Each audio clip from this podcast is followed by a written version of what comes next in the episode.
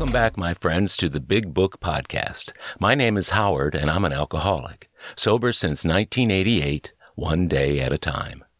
In this episode, the 19th story from the personal stories section of the first edition of Alcoholics Anonymous, published in 1939.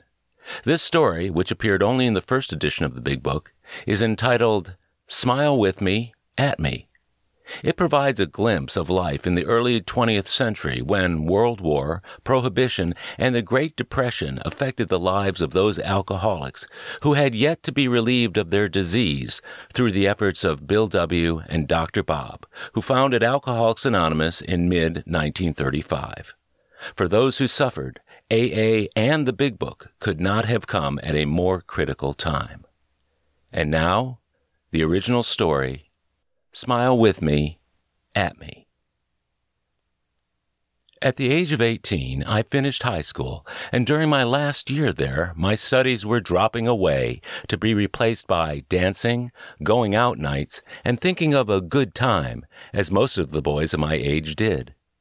I secured a job with a well-known telegraph company, which lasted about a year due to the fact I thought I was too clever for a $7 a week job, which did not supply me with enough money for my pleasures, such as taking girls out, etc. I was not at all satisfied with my small wages. Now, I was a very good violinist at the time, and was offered jobs with some well-known orchestras, but my parents objected to me being a professional musician, although my last year in high school was mostly spent playing for dances and giving exhibition dances at most of the fraternity affairs. Now, naturally, I was far from satisfied with my $7 a week wages, so when I came across a boy neighbor of mine on the subway one night, by the way, I read in the newspaper that this same boy died four days ago. He told me he was a host in a celebrated restaurant and Cabaret, and that his salary ran $14 per week, and he made $50 a week in tips. Well, think of being paid for dancing with the carefree ladies of the afternoon and receiving all that sum, and me working for only $7 per. The following day, I went straight uptown to Broadway and never did go back to my old job. This was the beginning of a long stretch of high flying, as I thought, only to find out when I was 41 years old to be very low flying. I worked in this restaurant until I was 21. Then we went into the World War. I joined the Navy. My enlistment pleased the owner of my cabaret so much that he offered me a good job at the end of my federal service.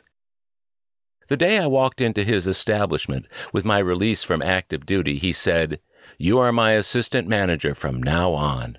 Well, this pleased me as you can imagine, and my hat from then on would not fit. Now, all this time my taste for liquor was constantly growing, although it was no habit and I had no craving. In other words, if I had a date and wanted to drink with a girlfriend, I would. Otherwise, I would not think of it at all. In six months' time, I found I was too good for this job, and a competitive restaurateur or a chain of the best well-known nightclubs offered me a better position, which I accepted. This nightlife was starting to tell and show its marks, and together with the slump in that sort of business at the time, I decided to apply for a job with a well-known ballet master who drilled many choruses for Broadway shows. I was this man's assistant, and I really had to work very hard for the little money I received, sometimes 12 hours or more a day. But I got the experience and honor, which was just what I was looking for. This was one time when my work interfered with my drinking. This job came to an end one evening when I was drinking quite heavily. A certain prominent actress inquired of Professor X, my boss, if I would be interested to sign an 80 week contract for a vaudeville tour. It seemed she could use me as a partner in her act. Now, a very nice woman, Miss J, who was office clerk and pianist for the boss, overheard the conversation and told both Mr. X and Miss Z that I would not be interested. On hearing this, I went out and drank enough to cause plenty of trouble, slapping Miss J and doing an all-round drunk act in the studio. This was the end of my high flying among the white lights. I was only 24 years old, and I came home to settle down. In fact, I had to. I was broke both financially and in spirit. Being a radio operator in the Navy, I became interested in amateur radio. I got a federal license and made a transmitting radio set and would often sit up half the night trying to reach out all over the country. Broadcasting radio was just in its infancy then, so I began to make small receiving sets for my friends and neighbors. Finally, I worked up quite a business and opened a store, then two stores, with 11 people working for me. Now here's where old Barleycorn showed his hidden strength. I found that in order to have a paying business, I had to make friends. Not the kind I was used to, but ordinary, sane, hard-working people. In order to do this, I should not drink, but I found that I could not stop.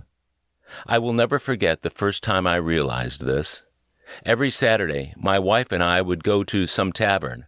I would take a bottle of wine, gin, or the like, and we would spend an evening dancing, drinking, etc. This was 14 years ago. I was practically a pioneer in the radio business, and that must account for people putting up with me as they did. However, within three years' time, I had lost both stores. I won't say entirely due to my drinking, but at least if I had been physically and mentally fit, I could have survived and kept a small business going. Now, from this time up to about a year ago, I drifted from one job to another. I peddled brushes, did odd jobs such as painting, and finally got established with a well-known piano company as an assistant service manager. Then came the big crash of 1929, and this particular company abolished their radio department. For two years, I worked for one of my old competitors who owned a radio store. He put up with my drinking until I was in such a physical breakdown that I had to quit. All this time, my troubles at home were getting worse. My whole family blamed my failure on the alcoholic question, and so the usual arguments would start the instant I came in the house. This naturally made me go out and drink some more. If I had no money, I would borrow, beg, or even steal enough for a bottle. My wife fortunately went to business, which was our only salvation. Our little boy was six years old at the time, and due to the fact we needed someone to care for him during the day, we moved in with my family. Now the trouble did start, because I not only had my wife to face every evening, but three of the elders of the family. My wife did everything for me she possibly could. First, she got in touch with a well-known psychiatrist, and I went faithfully to him for a few months. This particular doctor was such a nervous individual. I thought he had the St. Vitus dance, and I really thought he needed some kind of treatment more than I did. He advised hospitalization from three months to a year. Well, this was all out of order as far as I was concerned. In the first place, I had an idea that my wife wanted to put me away in a state institution where maybe I would be stuck for the rest of my life. In the second place, I wanted to go, if anywhere, to a private institution, and that was far beyond our financial means. In the third place, I knew that that would be no cure, because I reasoned that it would be like taking candy out of a young child's reach. The instant I would come out a free man, I would go right back to old Alky again. In this one thing I found out later I was perfectly right. What I thought and wanted at the time was not to want to want to take a drink. This phrase is a very important link in my story. I knew this could only be done by myself, but how could I accomplish it? Well, this was the main question. The point was always that when I did drink, I wanted all the time not to, and that alone wasn't enough. At the time, I felt like a drink. I did not want to take it at all, but I had to, it seemed. So if you can grasp what I mean, I wished I would not want that drink. Am I nuts, or do you get me? To get back to the doctor, if anything, these visits made me worse, and worst of all, everyone told me I wanted to drink, and that was all there was to that. After going to as many as six or eight other doctors, some of my own friends advised my wife to make her plans for the future as I was a hopeless case, had no backbone, no willpower, and would end up in the gutter. Well, here I was, a man with much ability, a violinist, a radio engineer, a ballet master, and at this point took up hairdressing, so that added one more to the list. Can you beat it? I knew there must be some way out of all this mess. Everyone told me to stop my drinking, but none could tell me how. Until I met a friend, and believe me, he turned out to be a true friend, something I never had until this past year. One morning, after one of my escapades, my wife informed me I was to go with her to a public hospital or she would pack up and leave with our boy. My father, being a physician for 40 years, put me in a private New York hospital. I was there 10 days and was put in physical shape, and above everything else, put on the right path to recovery and happiness. My friend first asked me if I really wanted to stop drinking, and if I did, would I do anything, no matter what it was, in order to? I knew there was only one thing left to do if I wished to live and not enter an insane asylum where I knew I would eventually wind up. Making up my mind that I would, he said, Fine, and went on to explain the simple steps to take. After spending an hour or two with me that day, he returned two days later and went into the subject more thoroughly. He explained he had been in the same hospital with the same malady, and after taking these steps after his discharge, had not taken a drink in three years. And also there were about 60 others that had this same experience.